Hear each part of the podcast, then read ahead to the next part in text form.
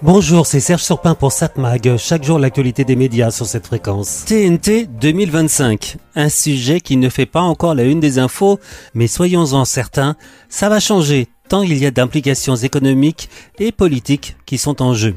Je m'explique.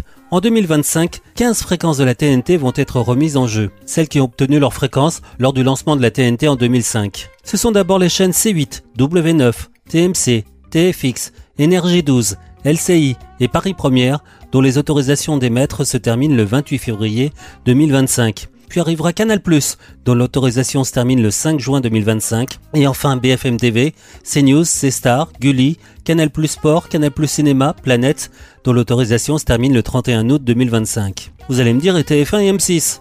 Pour des raisons de procédure, leurs autorisations ont déjà été renouvelées en 2023. On se rappelle que si pour la fréquence de TF1, personne d'autre que le groupe Bouygues n'avait déposé de dossier, donc TF1 avait été renouvelé sans problème. Par contre, pour le 6e canal, celui d'M6, plusieurs groupes avaient montré leur intérêt, dont le groupe de Monsieur Xavier Niel, en pure perte, puisque RTL a pu obtenir le renouvellement de sa fréquence.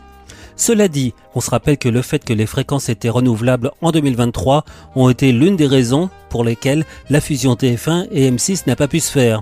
Par manque de temps, cette opération aurait dû être réglée après le renouvellement de la fréquence, et la loi dit qu'une fréquence ne peut pas changer de propriétaire moins de 5 ans après son renouvellement ou son agrément. Mais donc l'année prochaine, 15 fréquences remises en jeu, 16 même si on rajoute le canal 19 de la TNT, ex-France O, que France Télévisions n'exploite plus. Gros travail pour l'ARCOM, ex-CSA, toute une procédure légale doit être mise en route. Déjà, il y a une étude d'impact qui présente un historique et un panorama complet du paysage de la télévision en France. Tous ceux qui se sentaient concernés ont pu aussi être auditionnés. Puis cette année, l'ARCOM va travailler sur le dossier, lancer les procédures et choisir ceux qui vont ou pas récupérer leur fréquence.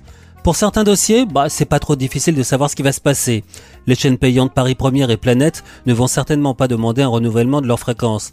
La TNT payante, ça n'a pas marché et ça n'a aucun avenir. Quoique se pose la question de Canal+, ces 3 chaînes, donc payantes, vont-elles rester sur la TNT, sachant qu'elles n'ont plus que très peu d'abonnés qui passent par ce mode de diffusion. Mais il y a d'autres enjeux qui rentrent en compte.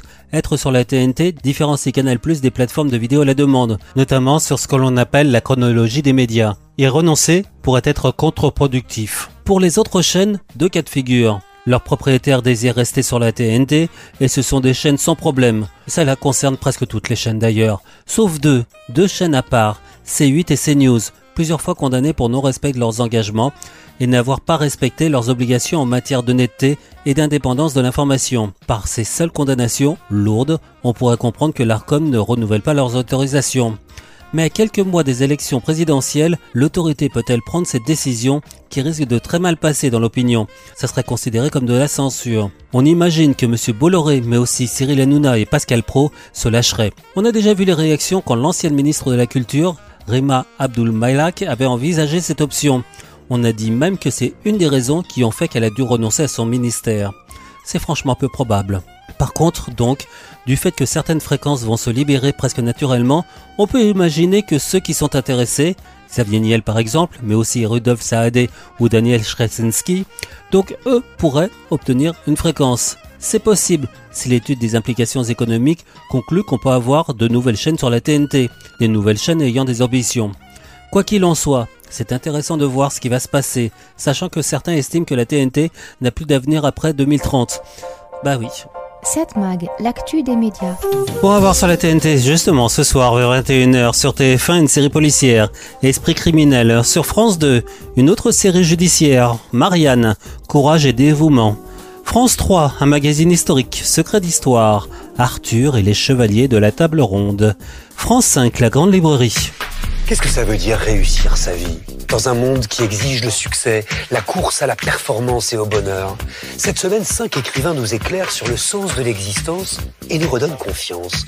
Le psychiatre Christophe André, les romanciers David Foenkinos, Marie Darrieussecq, Claro et Raphaël Red, dont le premier roman nous a épatés.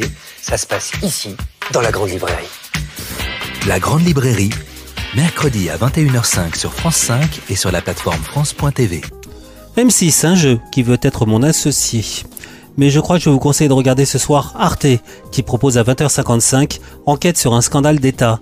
un thriller de Thierry de Peretti de 2021 avec Roche Dizem, Pio Marmaille et Vincent Lindon.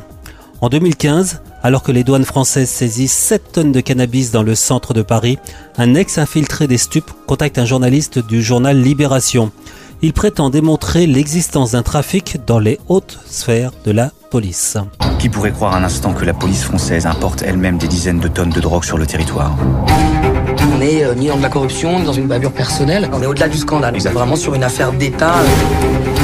Si on sort quelque chose de cet ordre-là, il faut savoir qu'en face, ça va secouer. Quelque chose marche enfin pour lutter contre le trafic. Vous êtes de quel côté ?